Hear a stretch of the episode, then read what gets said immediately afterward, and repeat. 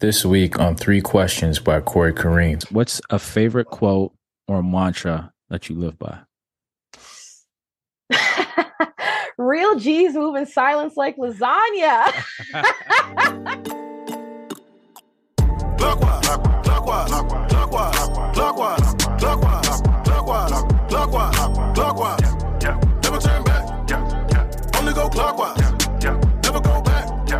Welcome back, guys. Welcome back to another episode of Three Questions by Corey Kareem, the podcast where we sit down with some amazing people who are doing some amazing things. And that's right, you guessed it. We asked them three questions, sometimes four, sometimes five. I know, I know, I know. But rather than talk about people's wins or successes, uh, we talk about their failures, more specifically, the lessons that they learn from those individual experiences. So, with that being said, my guest today is a social media strategist, beauty founder, and all around socially savvy cheerleader for beauty and lifestyle brands. She is the founder and CEO of Socialee Media Agency, a boutique social media marketing agency that helps beauty and lifestyle businesses create consistent, quality, and visionary content for their brand's social media. She's worked with beauty brands such as Bite Beauty, NYX Cosmetics Canada, and Shea Moisture Canada, to name a few. She's also owns her own beauty brand, Oily Skincare, which has a mission to promote skin health and skin perfection by creating the first ever subscription box that helps people discover new skincare products from both indie and BIPOC owned brands. Since launching her own skincare line, she's partnered with brands such as Three Ships Beauty and The Body Shop, to name a few. So without further ado, Nia Lee, welcome to the podcast. Thank you for having me, Corey. That's so funny. Like when people send over bios or when you're send over your own bio, you're like, you don't yeah. even realize how much you've done until someone reads it out for you. yeah, I was taking it in. I was like, wow, this is a lot. Yeah, it's a lot. It's a lot. And there's so many times where I wanted to say Nia Long when I was saying your name. Even now, it was like a it was like a mental yeah. gymnastics trip. I had to like my brain like froze because you're so like Nia Long. It's almost yes. like synonymous at this point. So yeah, no. Nia Lee was like, I had to say you're it. Trying to, you're times. trying to bring it. You're trying to bring. It. Yeah, I don't. I don't think my mom like my mom loved uh, liked me. Actually, I asked her the other day why like why she named me after Nia Long, and I always thought it's because she liked her, but she said no. I just thought the name was really nice. But yeah, so shout out to my mom for naming me Nia uh, after Miss Nia Long, or maybe not after Miss Nia Long. E- either way, mm-hmm. um, and yeah, shout out to my dad for the Lee. There you go. That's what's up. Um, so Nia, it's it's so good to have you on yes. my podcast. I I came across some of your social media content, which is how I got introduced to you. I was like, oh, this is pretty good. Nice. I gotta, I gotta connect with this person. I, I love connecting with movers and shakers, people that are really making things happen.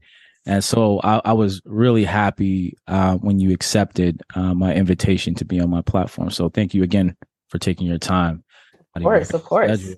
So um, for my listeners, for my audience that is not familiar with who you are, and I know I just kind of gave a bit of an intro, uh, but why don't you tell folks a little bit more about who you are, what you do, and like where your inspo came from? Yeah. So, well, my name's Nia, of course. Um, and this is, it's such a great, like, this journey has been like, I want to just say full of just like so many things that I couldn't even put my finger on because this really all started um, from the moment like I would think I was like 13 or 14 and like I wanted to be on TV like I wanted to do broadcast journalism right. so I wanted to be on CP24 want to do the news want to do the mm-hmm. weather whatever and at the time, uh, my aunt was like, "Oh, you know, like maybe that's not the most. Um, it's not the most. Uh, it's kind of like a one shot in the dark kind of right, thing. Like it's, right, it's right. not a. It's not something that you you know are going to be able to jump right in and this was back in like 2006 or like 2000 yeah 2006 2007 maybe even before that as well too i don't know the the month the years are going by but yeah long story less long i had to pick something else found my way into the world of PR and communications, went mm-hmm. to school for that. Uh, realized in my third year I had I wanted nothing to do with the traditional uh, PR landscape, and this was right. pre. I don't want to say this is pre social media, but this is definitely before you know people are using social media as business platforms, right? So, so what year? What year are we talking about? So when was I in? I was in university in, in 2014, I think. Okay. 2013. Gotcha. So I graduated in 2017. So gotcha. my third year, it's like 2016. I'm in class for like one of the only PR classes I think I was taking that actually taught me anything about the PR world. Mm-hmm. And I just remember our teacher, our professor had somebody come in because he was obviously working in the PR space. And so he had a lot of his colleagues and stuff like that come in and talk to us and give us an idea about what the landscape is like for real.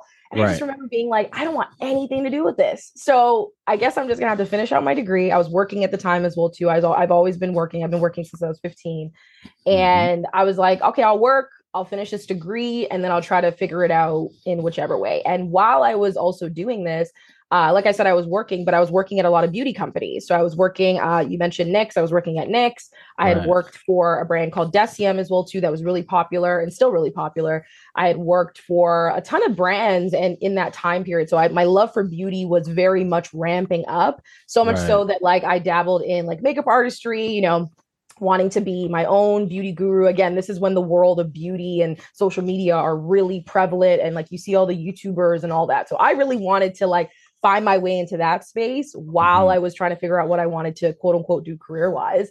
Uh, and so, long story less long, I ended up interning at a PR agency uh, here in Toronto, and I really got my feet wet in the world of uh, social media. You know, creating graphics. You know, everything from the marketing aspect to community, just the whole, like pretty much everything that I essentially do now on within right. my own merit uh, was doing for brands, like I said, Shea Moisture and some other hair care brands and some other beauty brands underneath there. Was working at Bite Beauty at the time as well too, and I remember I had a friend of mine who I was working with who said uh, she had a business at the time. She had a microblading business. Shout out to Jen.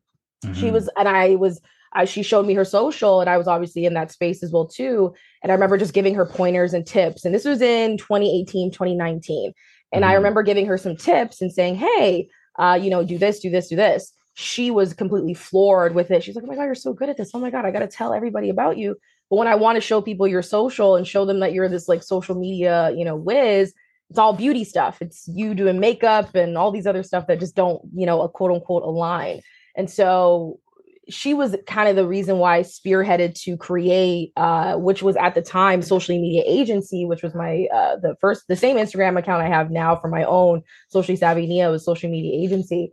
And 2019, I was also again after I left Bite, I was working at a beauty bar doing social media for them, and mm-hmm. I loved that job. I'd also been doing my own agency stuff on the side, you know, just posting content, going live. Again, this is before everybody wanted to go live on Instagram. And uh, yeah, people were still going live and whatnot, but nobody right. was really like looking at it from like a, a quote unquote agency slash um you know, let's just use social media to like get our business out there, right? right. And I had been doing this on the side and uh, shout out to uh, Teresa from We Rise Experience. I I think I've been doing this for maybe like a month or maybe three months in a bit.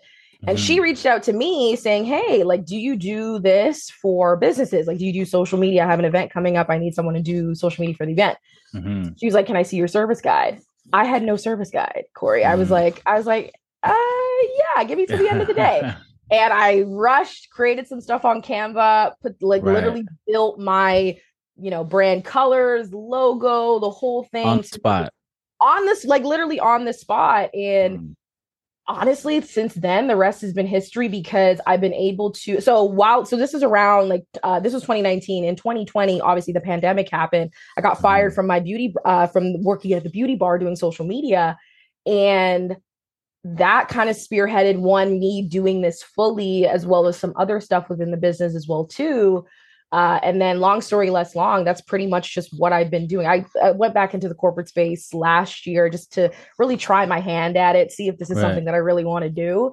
Um, and they fired me last uh, in June. And you know what? It was something that really allowed me to really see that I was able to do what I'm currently doing now, which is, again doing social media for uh, beauty, right. lifestyle, and wellness brands.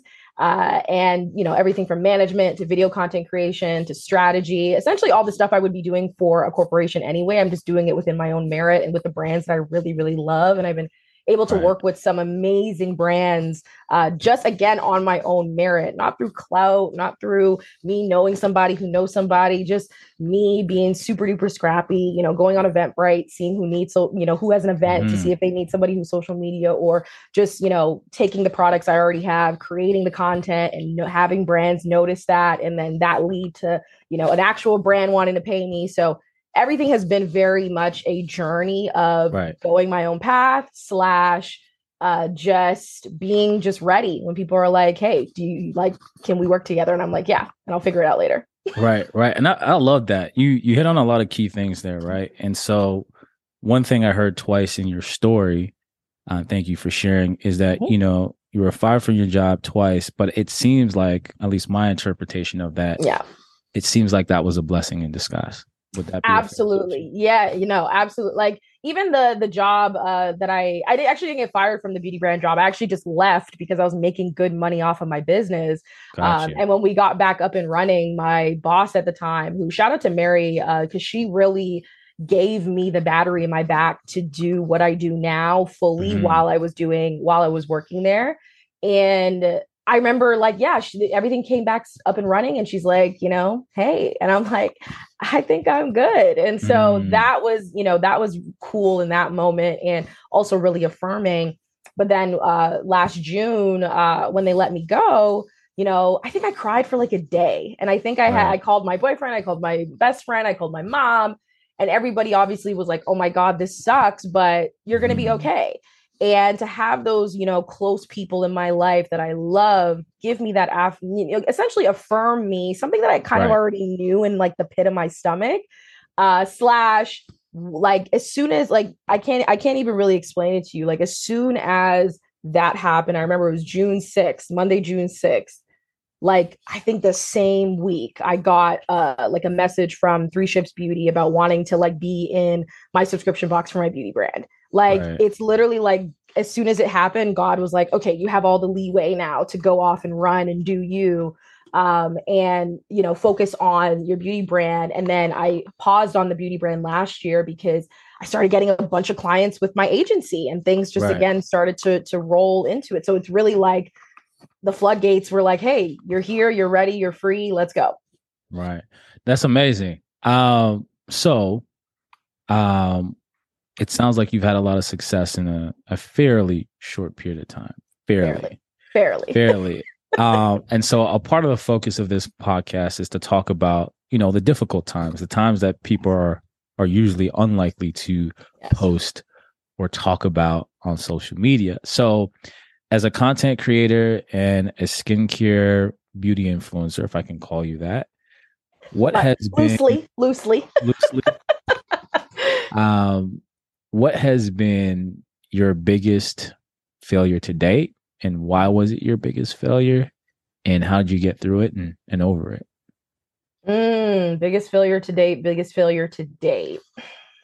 I would say and i don't know if like i call this like a full full failure because i really like my whole conversations of like my in my internal meaning of failure and rejection mm-hmm. like i got rid of that like way early in my life. Like I remember mm. uh wanting to like I I always had this thing about wanting to work. Like I always wanted my own money. I always wanted right. to, you know, do my own thing. Did a paper route when I was 14. Likewise. As soon as I was 15. Yeah. Paper go. route at 14, making 40 bucks a month. Yeah. Uh, and uh, you know, as soon as I was 15, got my first job at Tim's and then got my job, uh, then I got another job at Starbucks. So I'd always wanted my own uh, money to be able to do my own thing. But mm-hmm. I think like, so that idea of like, and I remember applying to like 300 maybe 600 jobs on indeed and like just trying to go through everything mm. so like mm. this whole thing of rejection and failure right. like i don't look at it as that i really do and this may be corny or cheesy to say but i really look at it as something i have to go through in mm. order to see the other end of the you know the end of the tunnel or to be able to decide about how i want to be able to move in my business going forward so I'll say this I've had two, I've been, again, I've been really blessed to work with some amazing brands and people. Uh, unfortunately, within my time frame, I've had to work with two people who the relationship ended on a sour note. And mm. I'm not the type of person where, like, I will say this I have boundaries in place with my business. You know, I try to, you know, keep it as professional and whatnot as possible. But sometimes right. clients overstep those boundaries. And, mm-hmm. you know, as somebody who needs the money coming in for rent, and this is my only, you know, this is my only income really coming in right now, uh, you know, you don't want to quit. You don't want to, you know, lock things up and say, yeah, you know what, I'm not going to do this anymore because it's, you know, X, Y, and Z.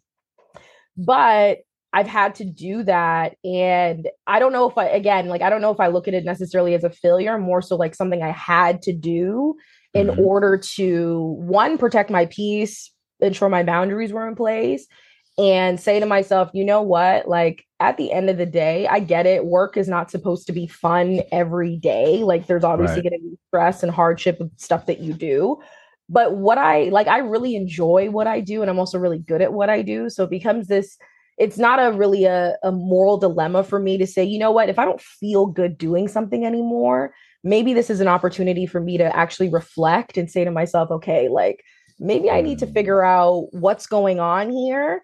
Right. And if I have to end a contract early or, you know, have an uncomfortable conversation with, you know, those clients at the time, I, you know, it definitely needs to be done. And I ain't gonna hold you. Like I don't like to, you know, be in those types of situations where there's contention right. and there's all that type of stuff because it can become such a, you know, I just really want to get to the work and be able to do what I do. But there's certain people who, especially in the social media space, who when you hire out like an agency or a freelancer or whatnot, they kind of sometimes treat you like an employee.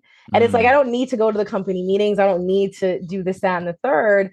I just need whoever I need to speak to to be able to liaison that information to me and so on and so forth. But long story less long with those clients you know i had to end one of them ended the contract early even though we had a lot of you know back and forth. Uh, and the other one i think i had to end the contract early because it was just becoming unhealthy. And i was talking right. to my family and my friends and you know uh, my mo is not to quit. Like i don't ever want to do that. Like if we're working mm-hmm. together it's because i see a future there. I want us to be able to pour into each other. And i'm the type of person like if i'm working with you like even though I might have different clients, I do give you my my attention. Like you know right. I'm on the same page as you. So to have to end, have to those things end and me have to end it did definitely put a sour taste in my mouth and made me feel like maybe I'm not cut out for this area of, you know, this type of, you know, client. But again, not necessarily the biggest failure in the world because then that prompted me to be able to change the director like the direction of where I wanted my business to go to say mm, I think I only want to work with you know product based brands or gotcha. I only want to work with you know BIPOC owned brands you know what I mean where I feel like I can really you know allow my style mm-hmm. and my mm-hmm. flavor to you know soar so again it's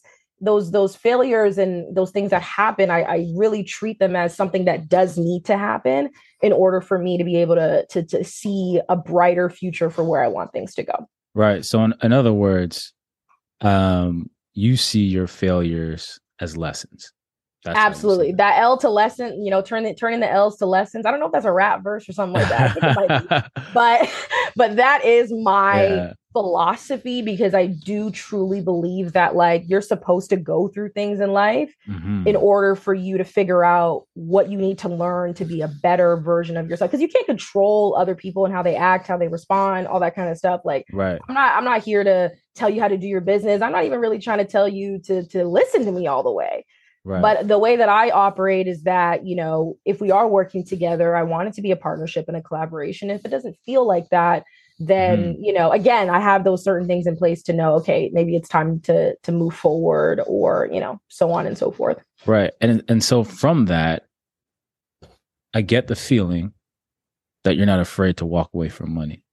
Absolutely. Are you kidding me? Like money is not like it's it's an interesting thing. I was having this conversation with my friend Chelsea. Shout out to her, where mm. I said money is not like money's to me is something that comes and goes. Right. So like yeah, like you know, and I truly believe because there's been times as well too that I've had like 50 cents in my bank account, mm. sometimes hitting the negatives, and I wasn't stressing or worrying and mm. what I actually would do in those time frames, I remember like even when I was on my quote unquote lowest time, maybe not making any money, maybe things are slow. Um, I was, re- you know, I was referring business out to people. Like I'm mm. that person. Like I'm the person you go to if you're like, hey, like, do you know somebody who knows this? And do you, you know, I need somebody for this, this thing that I'm doing, this event. I'm the person that has the ability to be able to either find the person you're looking for or I already know the person who it is that you need. And I just actually just did that recently for somebody who I'm there's an event uh, for one of my clients. They're launching some new products and right. they told me they, they needed uh, someone to do a photo booth. And I said, well, do you have somebody for the photo booth already? Because I think I have somebody for you. Mm. And they she just told me that the check just cleared, like they just paid her.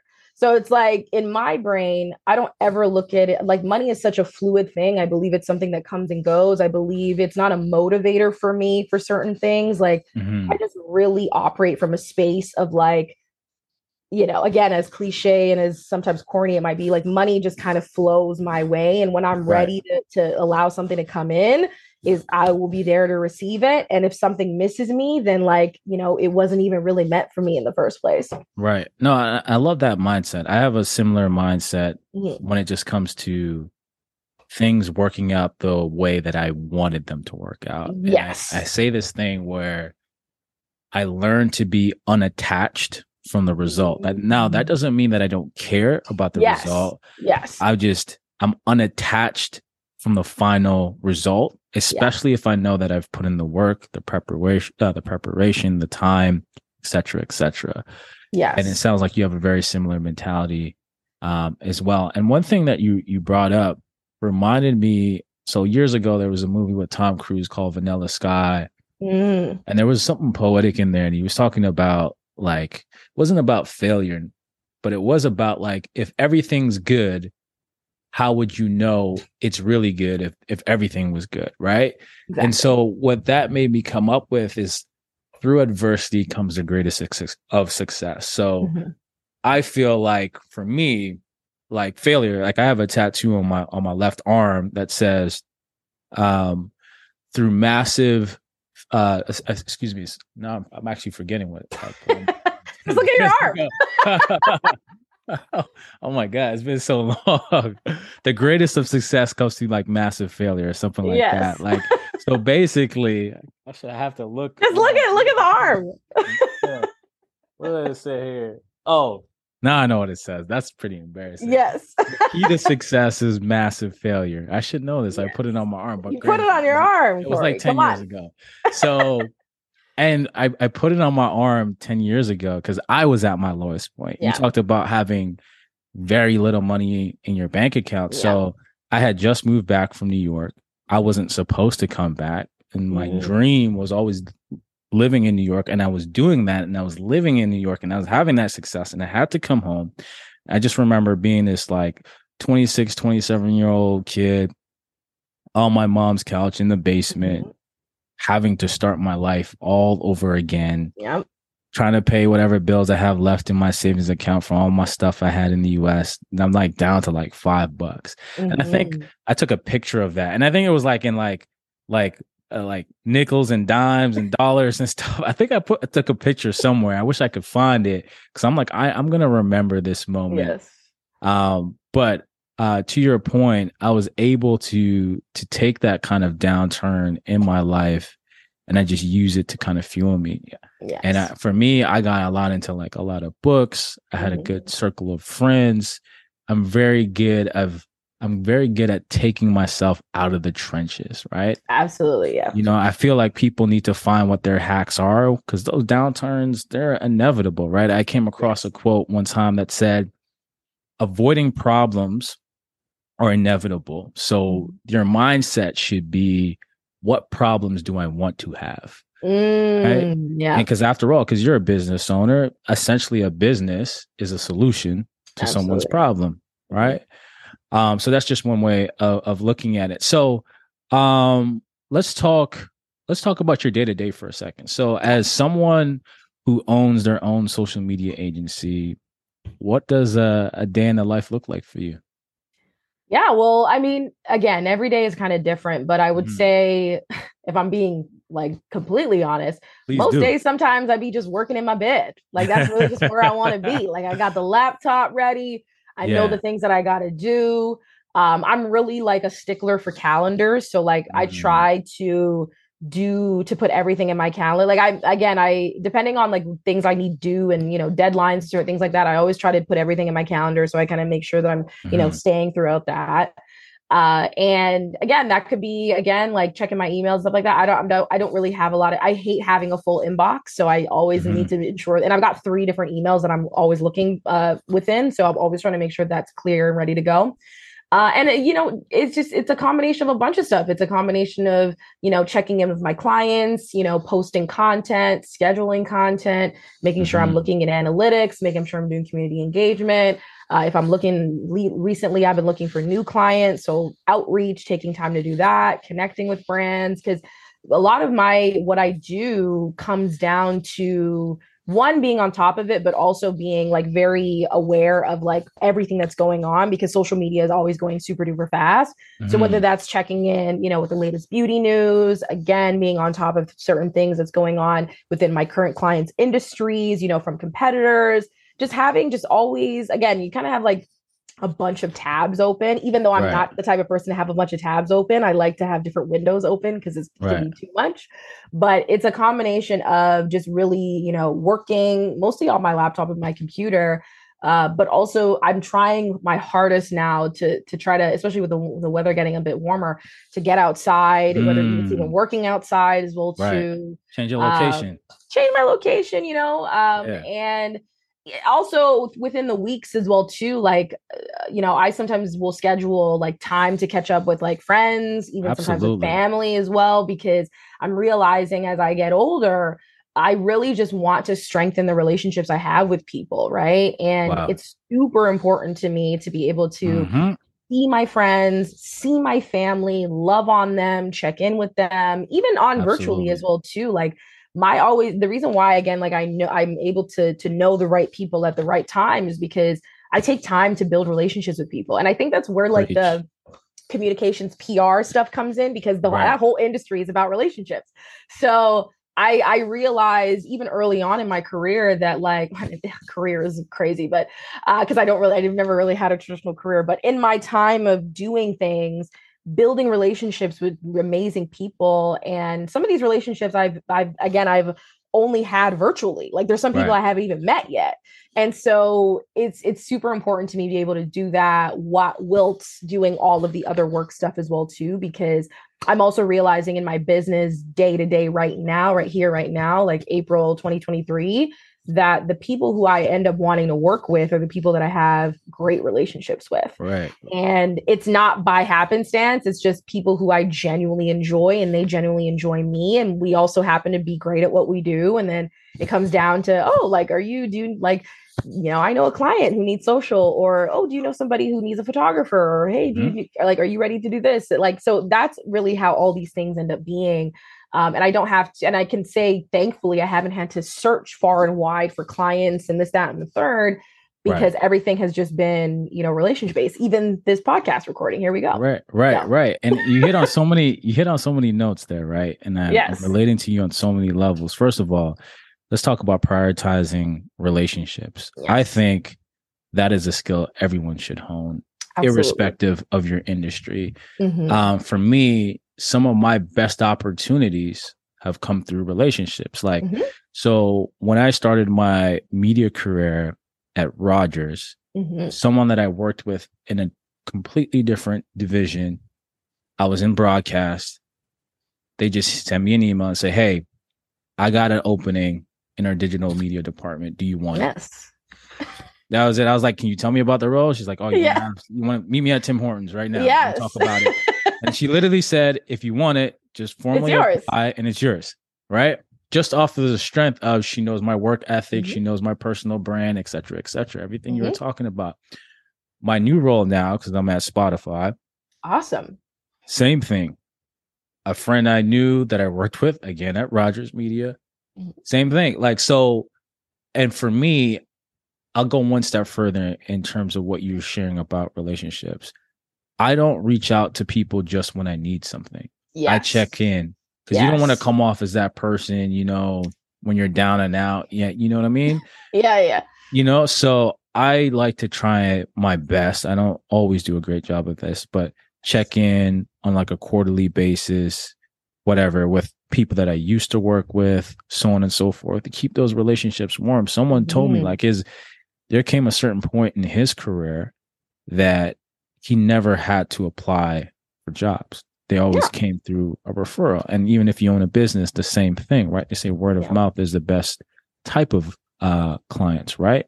Absolutely. Um, and then there was something else that you said that really kind of uh, stood out to me when you're talking about like you know going through your day to day and your prep. I wanted to kind of pick your brain and ask you, like, how do you specifically handle like challenges or mm-hmm. setbacks? And what I mean by that is, do you have like a routine? Like, mm-hmm. so for myself, for example, if I'm in a bad mood, I have a playlist, Spotify yeah. playlist, shameless. Shout out. um, I have a playlist that I listen to to kind of put me in a certain mood, right? Um, so I'm wondering if you have any type of hacks or things you do when you're being challenged with like just a rough day or a rough situation. Like, what's your routine?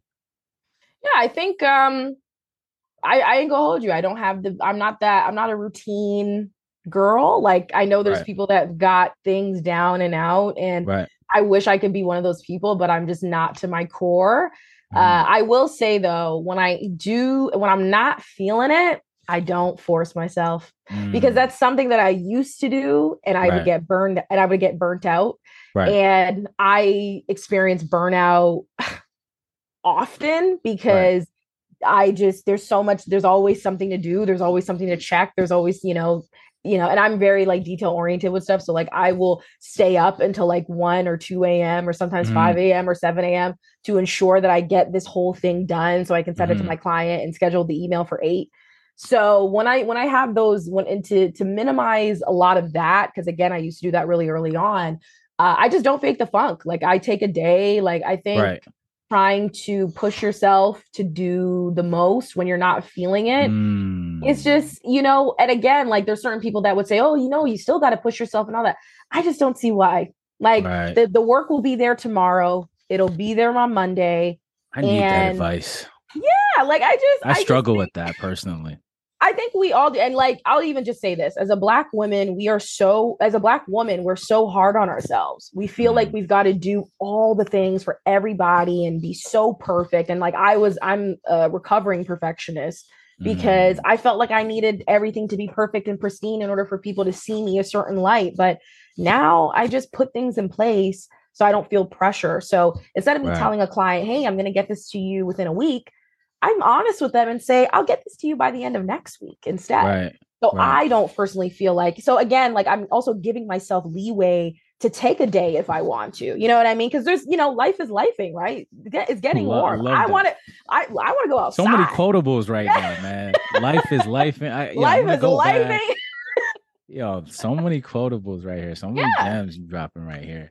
Yeah. Um, life is um, life and we outside, it's warm. Yeah. If I want to go out with my friends on a Friday and call it a day after and not feel like I got to go back to work, I should be able to go ahead and do that, especially because I'm mm-hmm. doing things really on my timeline. And that's right. something that I've always like I've I've said this quote to myself a bunch of times and now people say it in different ways, but I always say you're on nobody's timeline except your own. And I truly believe that with everything. So I also believe that with my day to day, which is like if I'm not able, and I I no longer feel shame if I'm not able to get something to a client the day that I say I'm going to get it, because again, life is lifing and things happen. Right. I just, I'm honest. I say, Hey, so sorry. I'm not, I'm not, I don't think I'm going to be able to get this to you today, but I'll get it to you first thing in the morning. And right. I'll do everything that I, and I'm, a, I'm big on integrity and professionalism and all that. So I'll ensure that I, if I'm saying I'm going to do something by that time, I'm right. going to do it. And that's the other thing. Like, I don't put, I don't put like huge deadlines on myself that I know I'm never probably going to make. You know what mm. I mm-hmm. mean? Because of mm. just mm-hmm. again things things uh things are happening and I feel like that is me uh what's it called? That's me again making my own rules because again especially if you're in the corporate space you're just so used to all of that. You know what I mean? And right. I'm doing everything in my life possibly not to feel like I have to live up to this like perfectionist corporate standard that I probably I don't have any interest in being a part of. Right. So it's my if, if it's my business and this is what we're doing, I'm going to run it the way that I see fit. So if a client is telling me, "Hey, like I need, you know, I'm launching something a week from now and I need a whole social media plan." I'll just let them know I don't think I'm the one for you. But if you, mm. you know, if you decide to launch this a month from now, we can work together and we can go from there. I don't right. try again in the early stages, again, when you want money and you want clients, you want to fit everything and you'll do right. the most. But I've I've been doing this for four years now. I just did the math yesterday, four years now. And yeah. the, the, I plan to do this hopefully until like I want to, I'm giving myself 10 years and then we'll see where life goes.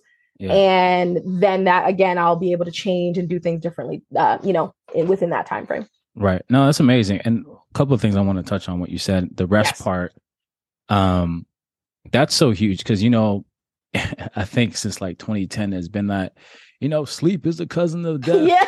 you know, uh, what's the other what's the other saying that they have? You know, yeah. uh, time waits for no man. Like, yeah. It's so yeah, it's like yeah, we go, all have go, the go we all have the same 24 hours in a day, a day. you know but yeah but like rest is actually helpful so I actually so i'm getting better at that because that is one of my like pitfalls right yes. i always feel like if i'm resting there's somebody out there that's going to outwork me whether that's like you talk about like reading up on articles yes. from an industry perspective to find out what clients might be into so on i'm the same guy but and so i struggle with having an off switch right mm-hmm. disconnecting mm-hmm. um and so yesterday I was proud of myself because uh, I had a big presentation with a client yesterday mm-hmm. that I've been prepping for all week. And I was like, ah, I haven't been to the gym twice yet this week. I was like, I want to go at 6 a.m.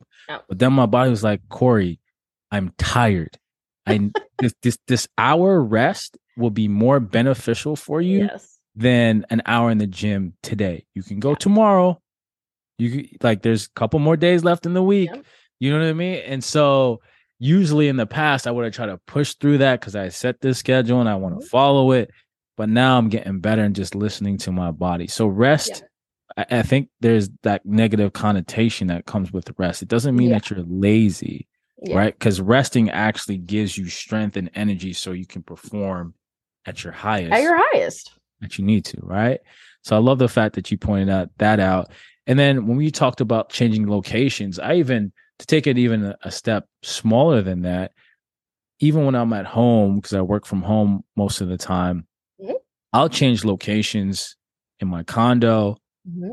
I'll even change positions, right? Because for me, yes. I present and I pitch for a living. So I might use one of my stools and sit on because it changes yes. my physiology. So therefore, it changes the way that I project my voice, right? And to your point, sometimes I'll go down to you know my mom's condo, which yeah. just happens to be down the street, just just because I want a different change. That's it of scenery, right? Because yep. I all think that, that that all plays a, a psychological, a positive uh, psychological uh, effect. But I hear you on the deadlines. I like to try and do what Amazon does. I under promise and over deliver. So they say, absolutely, hey, three days, and it's, it's there on your your doorstep like yeah. two hours. You're like, what? I think I think subconsciously I also do that too because right. I know I can get things done within a time with within yeah. a timely manner. So I'm definitely the uh what what is it called? Uh, Amazon Prime. Yeah, the Amazon.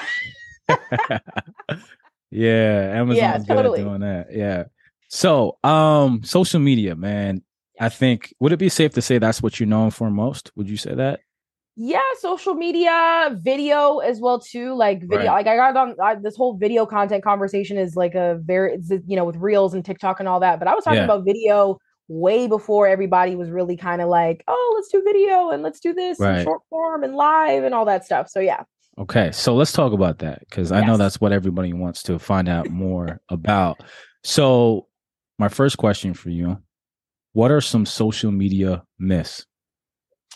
Ooh, okay. Social media myths. Well, I mean, first up, the biggest myth is that, you know, followers equal dollars, followers equal sales, followers equals whatever. Mm-hmm. Um, everybody, for the most, I don't want to say everybody buys followers, but you can buy followers. It's a thing right. that you know companies are known for and and certain things like that and followers don't actually really like i uh, shout out to my friend gabby because she actually put out a post today about that uh, mm. about how followers don't necessarily explain the impact you have it just really explains like the audience of people that you have which like right. we all know there's people in an audience that will listen versus be on their phone versus you know just follow your account to be nosy like there's different like people follow you for a bunch of different reasons as well right. too so this whole thing about followers equating into impact and dollars and sales is completely absurd.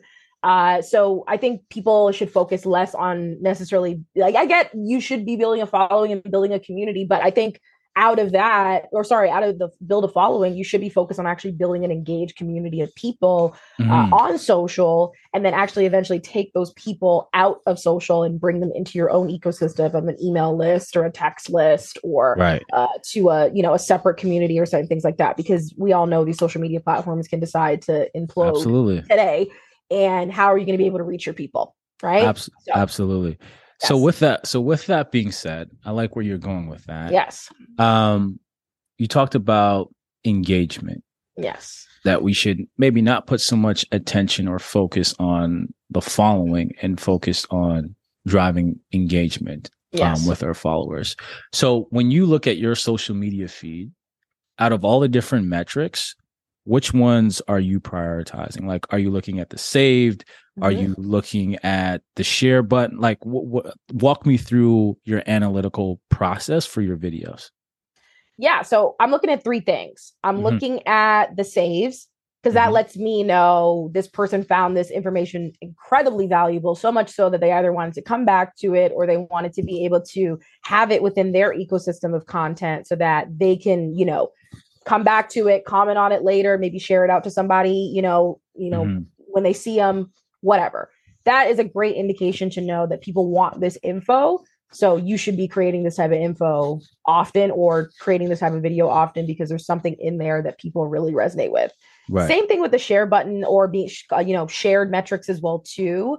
Uh, that is again another indication of how many people want one like really mess with what you're saying but also want a bunch of other people to know what it is that you're saying as well too right. so whether it's a joke uh, whether it's something entertaining something funny i mean that's always a shareable option there uh, but also if it's something that is just extra relatable like i think more mm. so than mm-hmm. anything we are realizing that relatable content content you know edutainment content that people can really connect to and feel some sort of you know just they can feel they can see themselves in the video or the or the you know the graphic post or the tweet or whatever people want to you know put that out there for a bunch of people to see either also to to really also co-sign who you are as a person because i've done right. that as well too where i've shared content to my feed and i'll just put like three uh bullseye emojis to mm. really let people know this is the type of time i'm on Right, so right, right. don't come to me with no foolishness and all that kind of stuff. Like this is the time I'm on, or this is a statement or a video and piece of content that I really rock with. So I want you to pay attention. Right. Right. And then last but not least, comments. Comments to me are gold mm. because you are able to really one engage back with your community in the followers. Because mm-hmm. like something that I've noticed pretty often is how much brands don't engage with people in their followers. Like I or so I engage with people in their comment section. Like they'll like a couple things here and there, or they'll respond to a couple things there.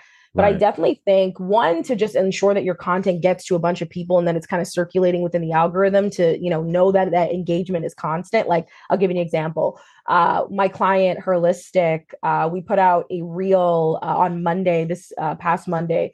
Uh, it was a review that the founder uh, was mm-hmm. reading, and it was a very hilariously salacious uh, reel. It was about our uh, about uh, their kitten cleanse, uh, mm. and it was hilarious. It was funny. It was informative, and the a bunch of people that commented either, "Oh my god, I've been influenced. This is hilarious." We mm. even mm-hmm. had the review, the person whose review it was, actually come into the comment section and say, "Yep, I still believe this."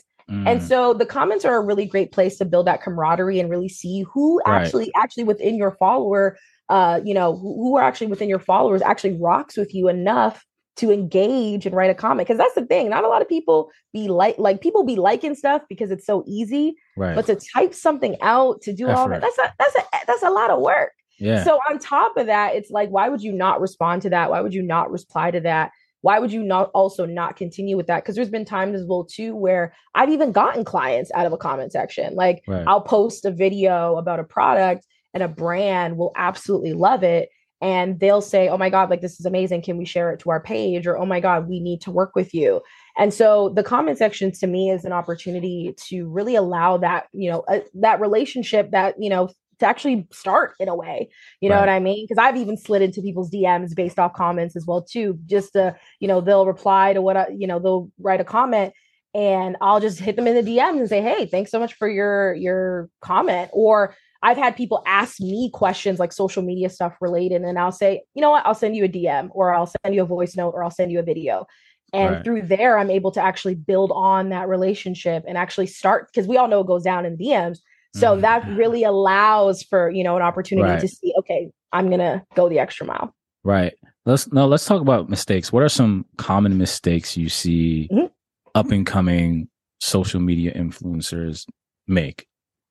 Yeah, I would say definitely, uh, you know, they focus really heavily on being like product pushers instead of mm. actually being like people pusher like themselves. Like right. i think now more than ever uh, influencer marketing and all that it's you know it's lucrative. It's it's what the brands are spending their most money on. They're spending millions of dollars on influencer marketing every year. Every year the number keeps going up. But so the, the the market's there but i think a lot of people want to get into it because they think it just means free product and mm. for a certain amount it does but you really need to be a person and build a personality and an engaged community of people before you even decide to push anything in front of their faces right. right, and actually ensure that you have longevity within that space so i think focusing on product is not the greatest thing focus on building a community and just showing up as you are mm. the other thing to influencers that they find themselves in this bit of a thing is they well, what's the what's the what's the biggest thing is that they get really comfortable sometimes with allowing the platforms to kind of like you know get they get they get in their head about the platform if that makes mm. sense like they'll complain about you know instagram you know suppressing their content or right. you know i don't really you know oh i don't want to post here anymore because this that and the third and i think what it actually comes down to is influencers maybe feel like they need to be everywhere but I think in this day and age, like you really just kind of you don't need to be everywhere. You really just need to kind of be in like one or two, maybe mm. three places. Interesting. Uh, especially with these new, you know, with obviously with TikTok, with this new Lemon8 app, with all these other different yeah. platforms. Like there's just so much. And I think influencers can get really overwhelmed. And we're not in a time where you need to be on everything. Like right. there are some, uh, you know, and the influencers that I used to watch on YouTube are now heavily on Instagram versus YouTube. Or right. the influencers that I used to follow on Instagram are not on Instagram anymore. They're heavily on TikTok. So, you know, mm. influencers jump around, they try to see what works in different places. And I'll say this this kind of bleeds into the last uh, thing is influencers. Oh, I just had it. Did I lose it? Did I lose it? Oh, no, I think I lost it. But no, it's something along the lines of, yeah, it's something along the lines of them. Oh, them creating the same content for every platform. Like, and I'll even say this even for brands as well, too, meaning yeah. they will put out the same content on every single platform, even though every single platform requires a different level of care and mm-hmm. packaging, if that makes sense. So that's so, a no no. That's what you're saying.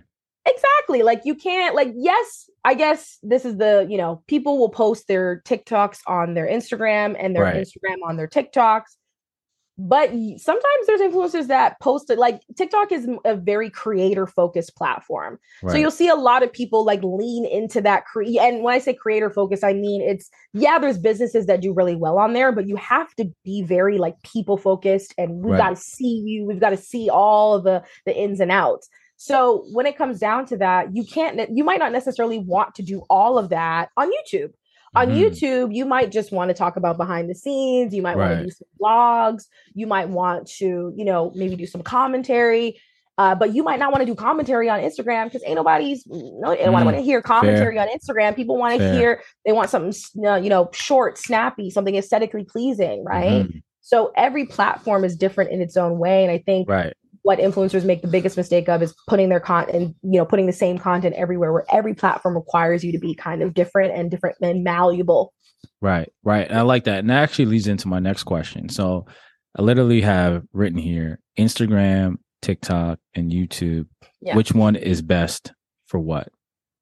So Instagram, I would say, is great. Like if like let's just let's let's speak business wise because I mm-hmm. I particularly work with a lot of like beauty brands, lifestyle brands, wellness brands Instagram is great because it's got the ability for you to be able to sell product, right? You've got the mm-hmm. Facebook marketplace, you can get all that set and ready to go. It's also good for ads as well too if you're into that space. But Instagram is really great for also a portfolio piece as well too because here's what's going to happen. If someone finds out about your brand, right? Mm-hmm. They're going to google your brand and they're going to go mm-hmm. to your website and they're immediately going to go scroll down to see what social media platforms you're, you're on. Mm-hmm. They're going to probably go to your Instagram to see if you're legit because brands who are not legit, you're going to maybe not see an Instagram. Maybe you click on the link on their website and it doesn't even bring you to a right page. I've had that happen as well too. Mm-hmm. Or that also gives me a temperature check check to see how frequent you're really out here. Mm-hmm. Like if I go on your Instagram and the last time you posted was June 29th, 2021, mm-hmm. I'm probably going to say, oh, if I want to. Because to mm-hmm. me, if you're not even active on Instagram, which to me is really like a platform you really are active on to really get a temperature check about your brand, because right. most people are checking Instagram anyways, right? So that to me is the the real kind of temperature check, portfolio check to really see if all your ducks are in order, right? Right.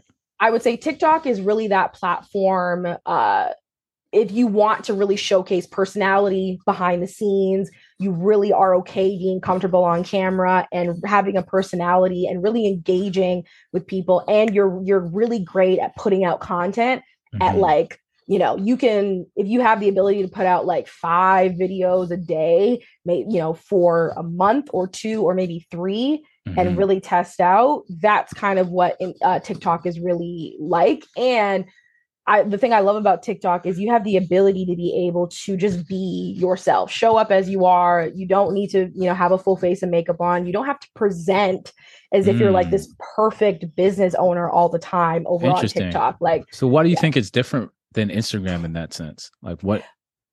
Because I think Instagram has always kind of been that platform that people want to go on to present a certain way of who they are.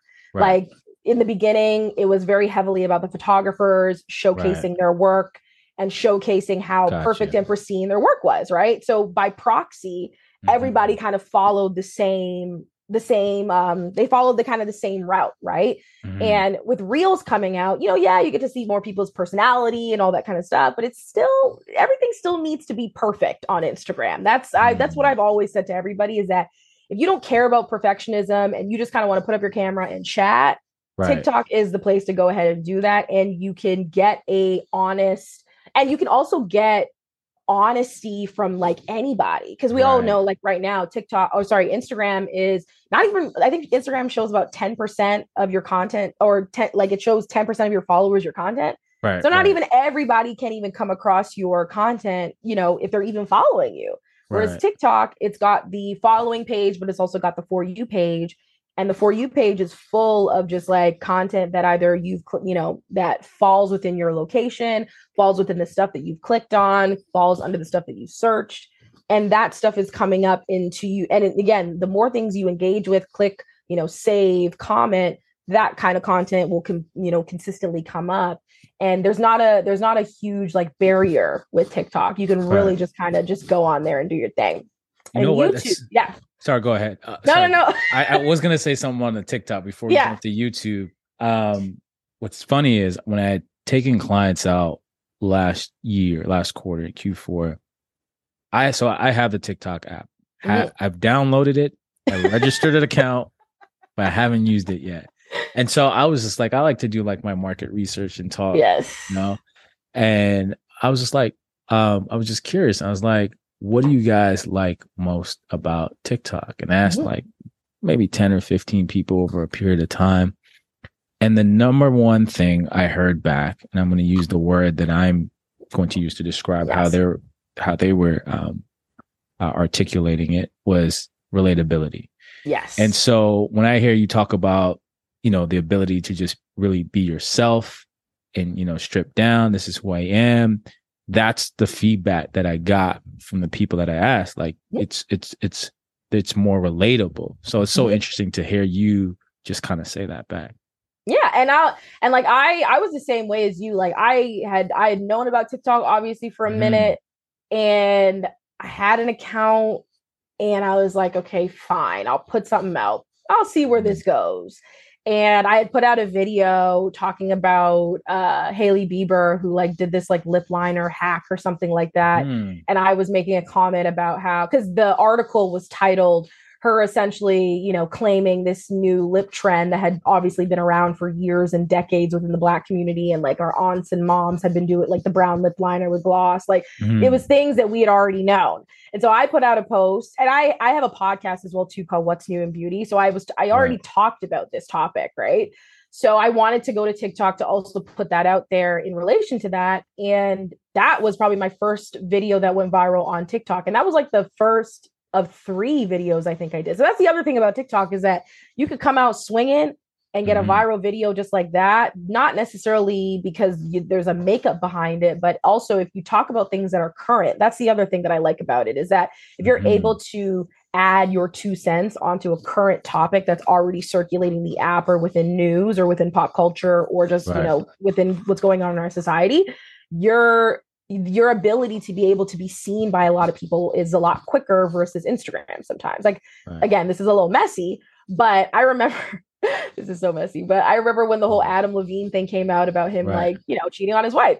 I was on TikTok and the video of the side chick came up on my page. I was like, am I even supposed to be seeing this right now? And then I went over to Instagram yeah. and no, nothing was being said. This was, this was the news hadn't broke Nobody was talking about it. And I mm. was like, oh, so TikTok is where you go when you really want to know what mm. Because yeah, real time, real time. Yeah, real time. I'm talking about the side chicks video was the first. I was like, how am I? And even Rihanna, like even Rihanna's baby, like before Rihanna even announced, you know, hey, here's my kid to the world her video came up on my I was like and everybody in the comments was mm. like are we supposed to be here are we supposed to be seeing this like we were all in the same boat so right. TikTok is really the place to go if you want to be real relatable and you you don't want to feel like you have to posture too much if that makes right. sense right um and YouTube last but not least which is I love YouTube like YouTube is my social media platform like of leisure like I'm probably mm-hmm. on YouTube 90 to 95% of the time because again I have my creators that I love that I'm subscribed to that I tap into and you know I kind of feel like I'm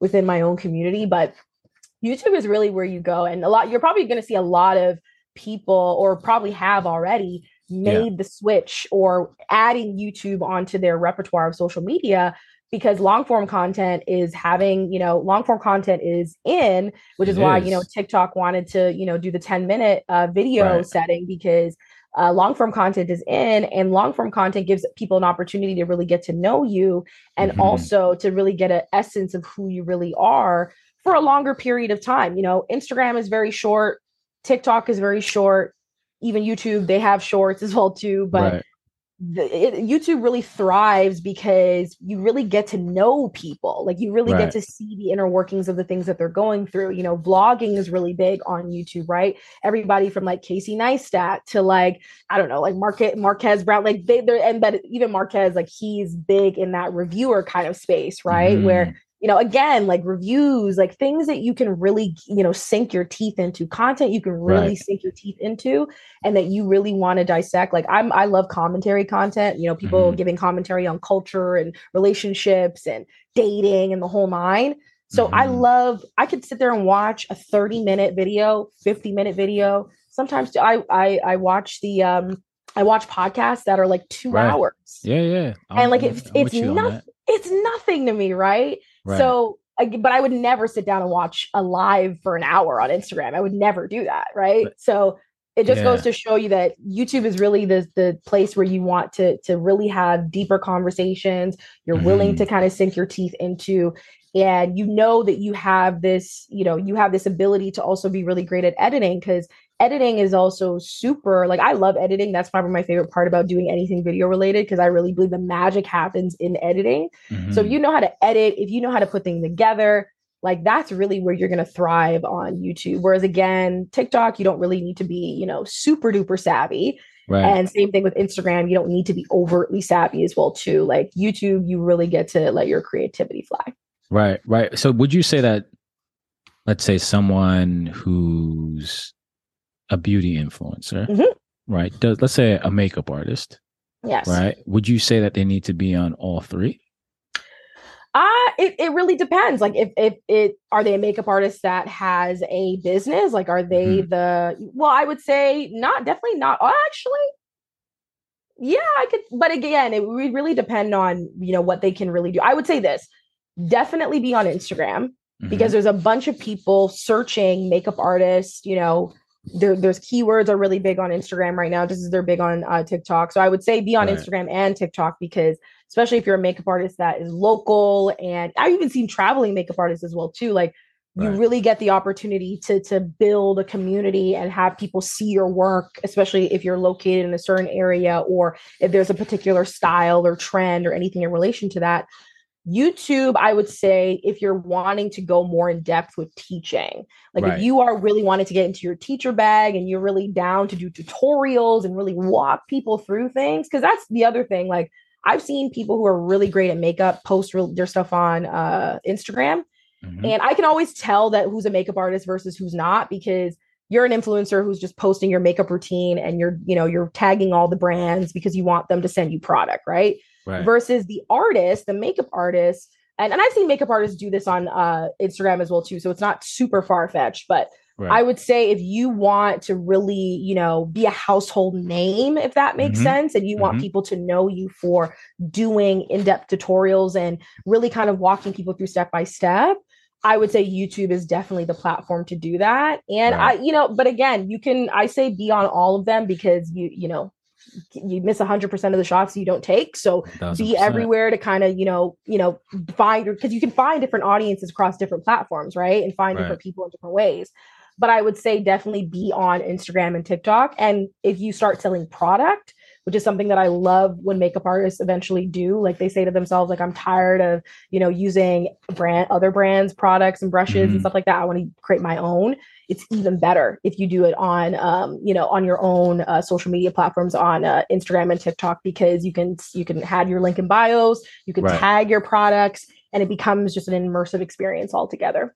Right. No, I love it, and th- I know there's a, a burning question that um, for my audience, for my listeners that are solopreneurs, entrepreneurs, very early stages. Yes. So someone that's like in this space, so they're in the beauty space. So let's just use the the the example of a makeup artist. Yes. How does that person who's using social media, they're mm-hmm. using TikTok, they're using Instagram, like you said, how do they get their first client? Like how did how do they position that? Like how do they shoot their shot with mm-hmm. high with a high clip rate. Do you have yes. a hack for that? Like what was it what is that? Yeah, so I'll say this. When mm-hmm. I made the decision, because uh, in 2021, I made the decision to only start working with product based beauty brands. I had been working with everybody and everybody. I had been working for, you know, photographers. I had been working for people who, you know, were doing services and all that good stuff. Mm-hmm. In 2021, I made the decision to say, I don't want to do none of that anymore. I want to work with product based beauty brands. I want to work with product. I want to focus on video because mm-hmm. that's what I love to do. That's what I'm good at doing. And I just want that to be the focus. Right. So, what I started doing, because I didn't have brands sending me product or wanting to work with me or anything like that leading up to. I just kind of said it. And I think I put out an Instagram post about it as well, too, to kind of just like let everybody know but it wasn't like you know people were rushing to come work with me right away so mm-hmm. none of that was happening what i started doing was taking the beauty products i already have and creating mm-hmm. content with the stuff right. i already had and what i started to do with that is i just post and i i used to do this thing every tuesday called texture tuesday which is a thing within like the beauty skincare community where mm-hmm. you're showcasing the texture of products and you know really aesthetically pleasing stylized videos so I just every single week I did that for like a month or 2 mm-hmm. And eventually things started finding their way.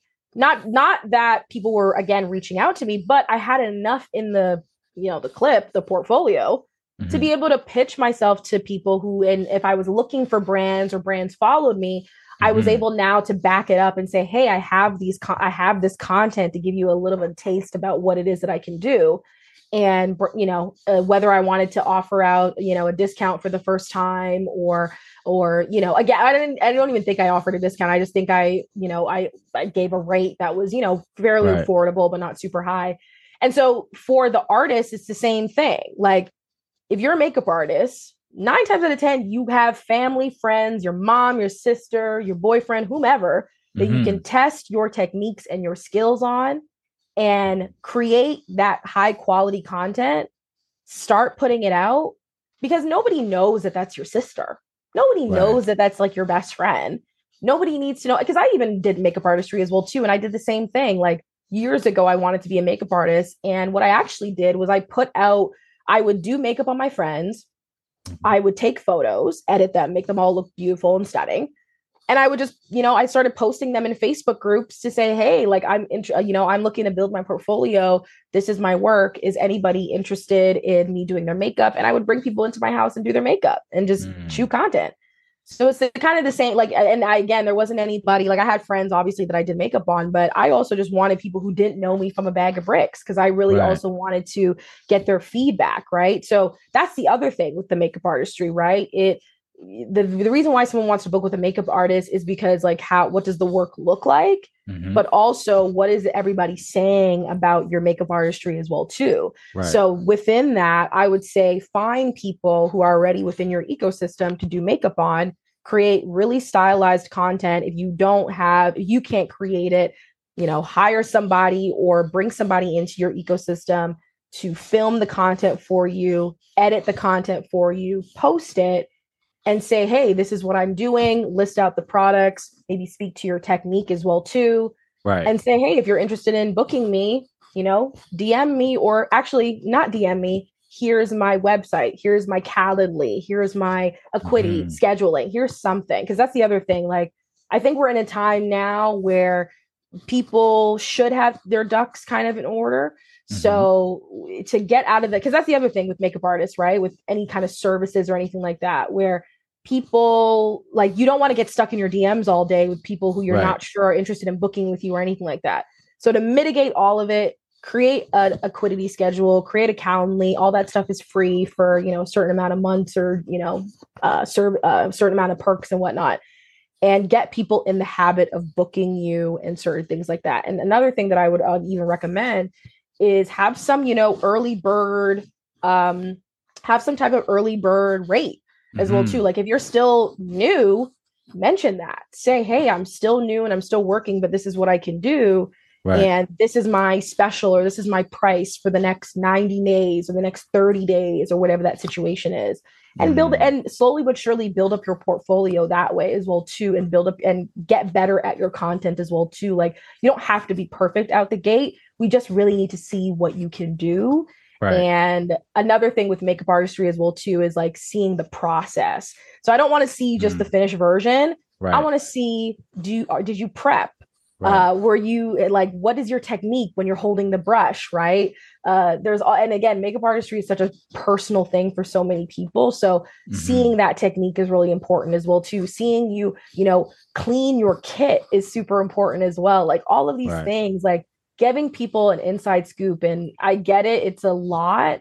But if you want people to trust you, which like getting your makeup done is something that you have to trust somebody to do because you're literally sitting in a chair for an hour or two.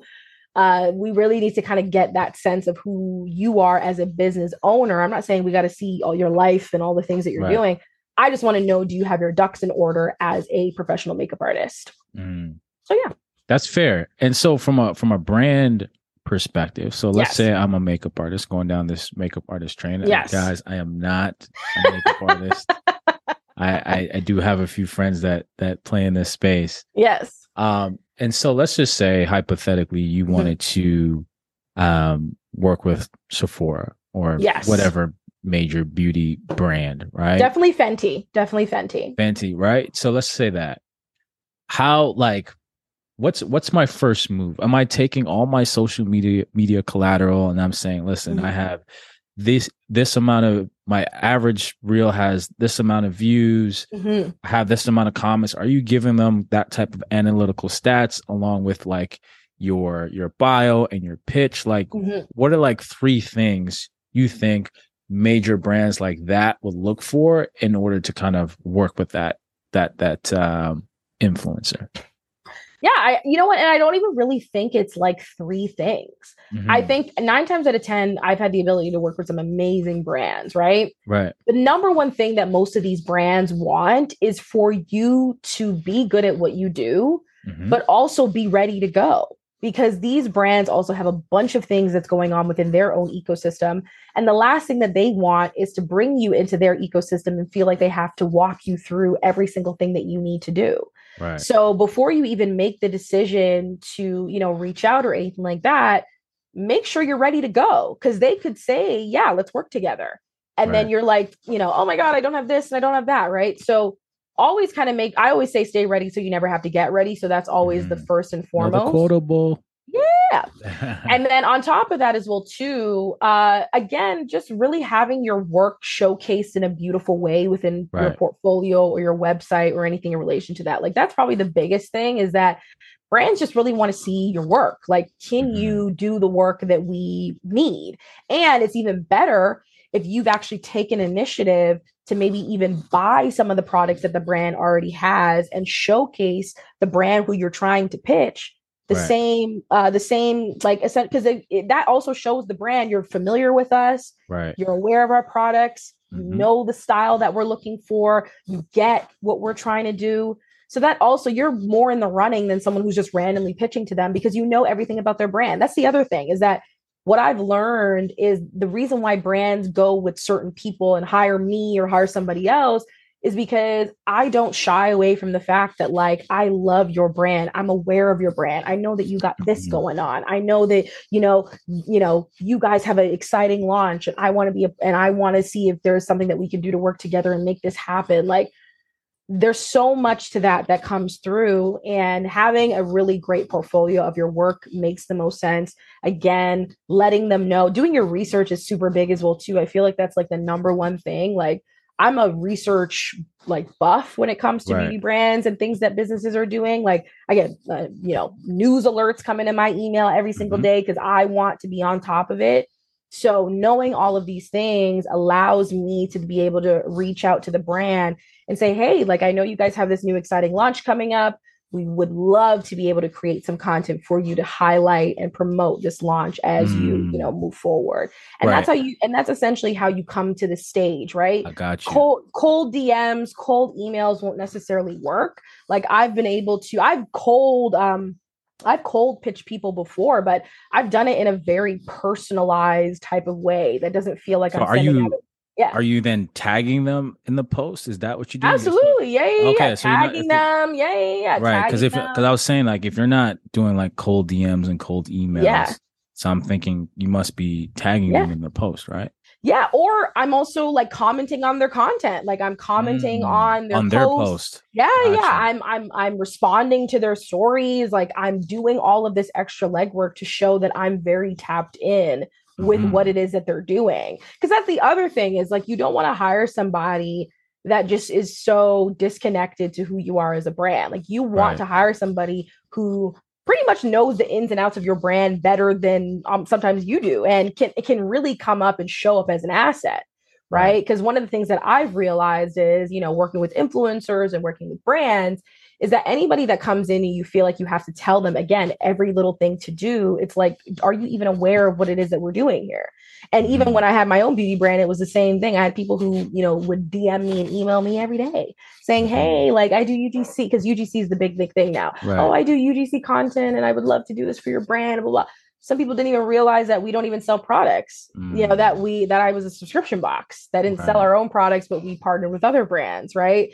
Some people don't even like again and you'd think in 2023 people would at least check out your social check out your website see right. what's going on but they don't so that yeah so that would also be a really so for a brand and again i've been on that side where i have seen these dms and emails and i just mm-hmm. delete them mm. just get rid of them because there's no indication to me that you've told like you've even done your research to even know what we have going on right right or that you you can find your way to be some sort of an asset um, and so I feel like that's kind of like the the makeup of being able to to you know find your way to to work with these brands. And then the other thing that just comes down to it as well too is again you just doing great work with the brands that you do work with mm-hmm. so that you can continue working with those brands, you can continue to improve.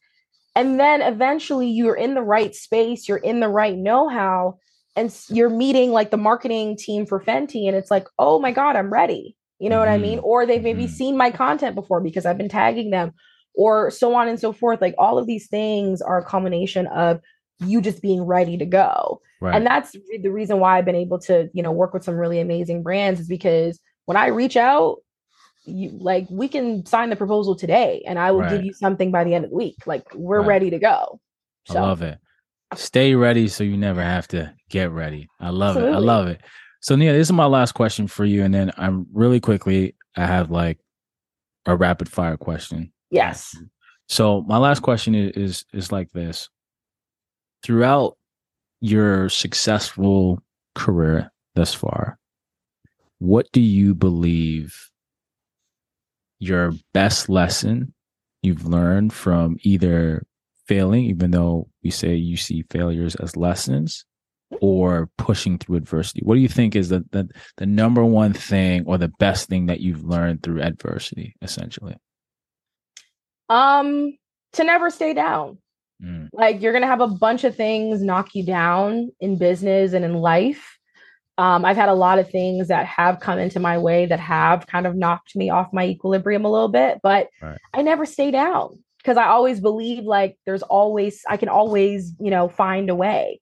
Like I always say like I'm very solution oriented. Like my brain doesn't again doesn't like come into failure and it doesn't think, "Oh my god, this is such a bad thing." Like my brain immediately is like, "Okay, what can we do? Like what's the next move? Right. What's the next step?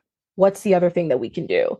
Um and and not focusing on the down, but focusing on okay what can we do to you know m- you know do better? Or what can we do to move on to the next thing? Because if you stay down then you're just going to be in that you know you're right. going to just you're going to soak in it. And like i don't believe we can do that. There's so much of life to those. There's so many things to experience. So right. never to stay down. Get right back up right. with your scraped up knees and your bruised up shins and whatnot and get moving. Right I thought you were gonna say brush your shoulders off because I was waiting for another quote. yeah, just you know, just you know, give a little, give a little something. No, I, I, hear you on that point, and I have like a mantra I incorporated in uh 2020. It says recognize the problem but focus on the solution. So yes, uh, I'm with you on that. So really quick, uh, Nia, rapid fire questions where I ask you three questions. You give me the first thought that comes to your mind. My first question to you is, what is your favorite and least favorite social media platform? Favorite, I will say it'll be a tie between Instagram and YouTube. Instagram because it allowed me to do what I'm doing right now. Mm-hmm. And YouTube again because it's my favorite platform to be on. Like I am mm-hmm. in those YouTube streets. I be in the comments sometimes, mm-hmm. tussling with people because you know whatever. uh, and least favorite, and this is I don't I don't maybe I'm just you know mm-hmm. I would probably say Twitter just because I don't think I'm witty enough. I'm just not you know, and I also believe like Twitter, like in order to follow somebody on Twitter, like I just don't like are people other people like following other people on Twitter outside of like journalists uh journalists and like celebrities because it's like why would I want to follow somebody to right. just hear their opinion? I don't right. know. That's right. my thing. That's one platform I've always struggled with. Like yeah. I knew about it since like 09, but I yeah. just I never could I have it. I just couldn't I never could develop the rhythm to get on yeah. Twitter and tweet. And I'm not a writer. I'm not a writer girl. I'm more of a mm, video. Let me show fair. you my personality. Let me because I I talk with my hands. I'm very right, right. extra, and my boyfriend says I'm a drama queen. So I do all right. the things for the video. The mm-hmm. writing is where I, you know, I'm not as whatever. But I can't I can write. My you know clients have said I do good copy and whatnot. But definitely Twitter. I wish. Yeah, yeah. Uh-huh. Love Second Black Twitter question. though. Fair point. Um Chat GPT, what are your thoughts? Uh, I mean, I think it's the future, right? Like I think mm. I've used it. I see the the use for it. I think with everything, because you know, everyone's talking about oh, this is the death of copywriters and this is, you know, mm-hmm.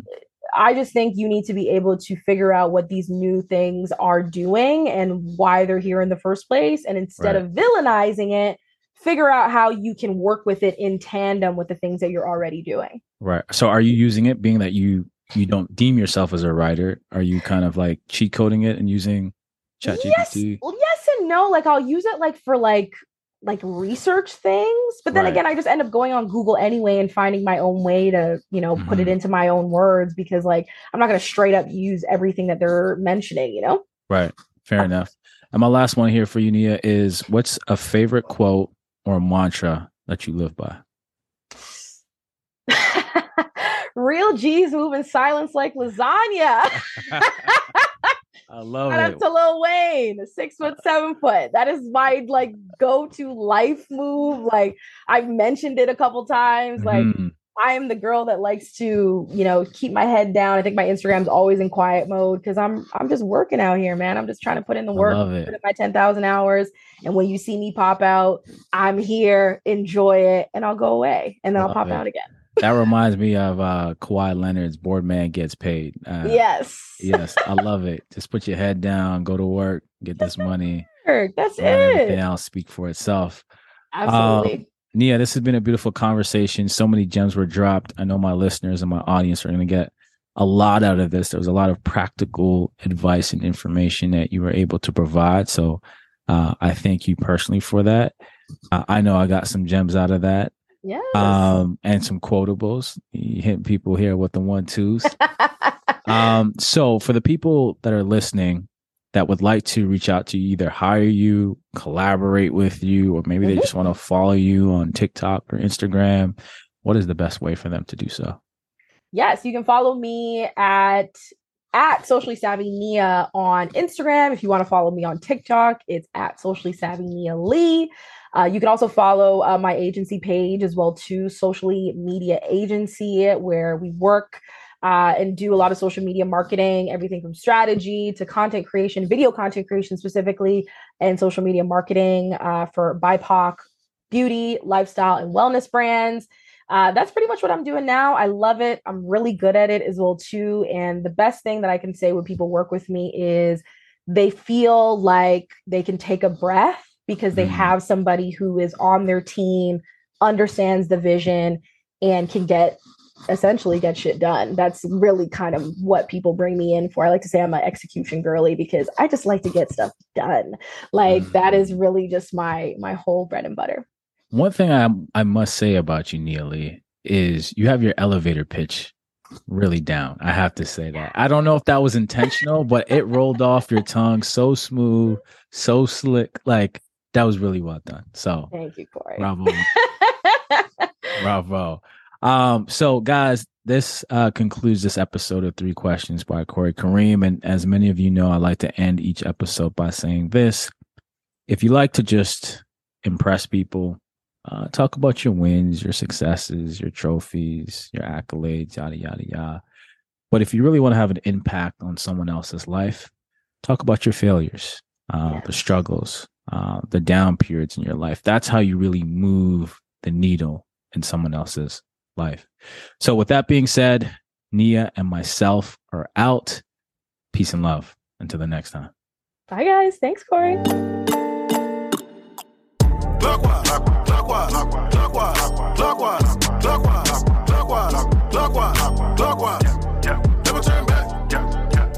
Clockwise.